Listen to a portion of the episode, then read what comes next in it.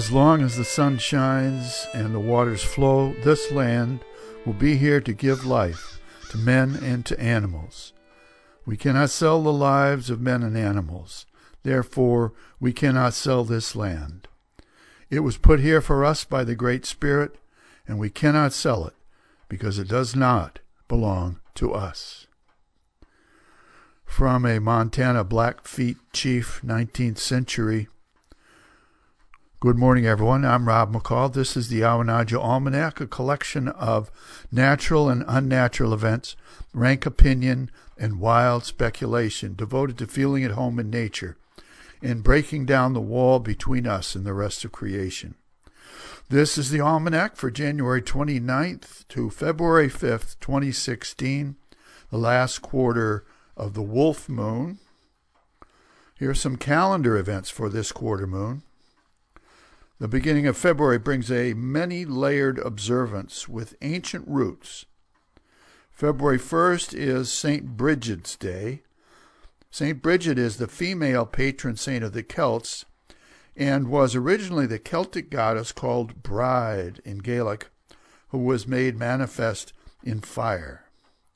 The day is also celebrated in Celtic countries as Imbolc, marking the halfway point of winter or the beginning of spring. February 2nd is Candlemas Day on the Christian calendar, marking the purification of Mary, the mother of Christ. In earlier times, women were cloistered as unclean for 40 days after childbirth. Nowadays, they're expected just to go right back to work.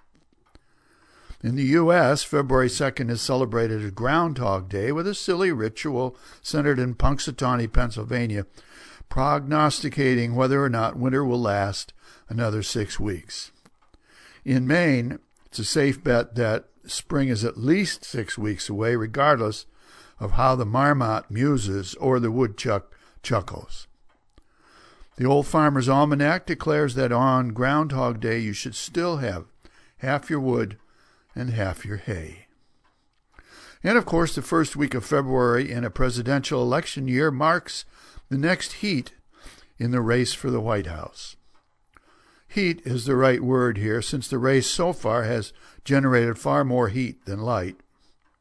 We'll wager that even the boldest groundhog would not dare to predict the outcome of this bizarre contest.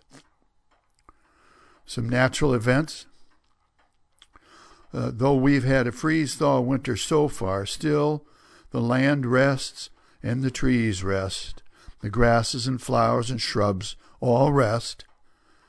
On a warm and sunny day, the grass and buds may stir a little in their sleep and show a bit of green. But this soon fades with the next frost, and they drift back to slumber. The coming growing season will be short, with much to be done, so a long rest all over the land now is a benefit to all. Here's a rank opinion.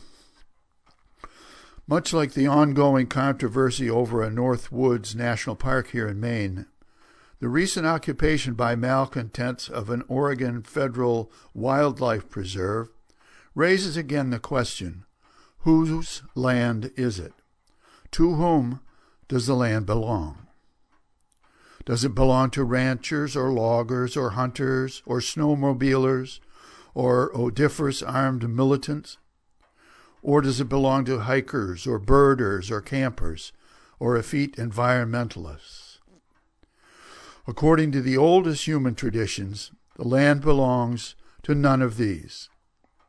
Since before written history, indigenous people have held that the land belongs to itself, that it is sacred, that it has spirit, and that it is for all creatures equally to inhabit and to treat in a sacred manner. Later, the Judeo Christian tradition declares that the earth belongs to the Lord and that we humans are tenants, stewards, and caretakers of it, and that if we abuse the land, it will be taken from us. The wisdom of the ancients is that the land is not ours, and is not to be treated as though we own it. It is up to us to honor it and care for it, or we will assuredly perish. And so, a couple of seed pods for you to carry around with you this week. The first from the book of Job, 6th century BC. Where were you when I laid the foundations of the earth? Have you commanded the morning since your days began, and caused the dawn to know its place? Do you give the horse his strength? Do you clothe his neck with thunder? Is it by your wisdom that the hawk soars and spreads his wings to the south? Is it by your command that the eagle mounts up and makes his nest on high? Tell me if you have understanding.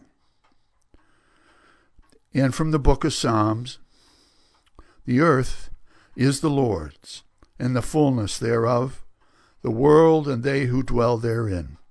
For he has founded upon the seas and established it upon the floods.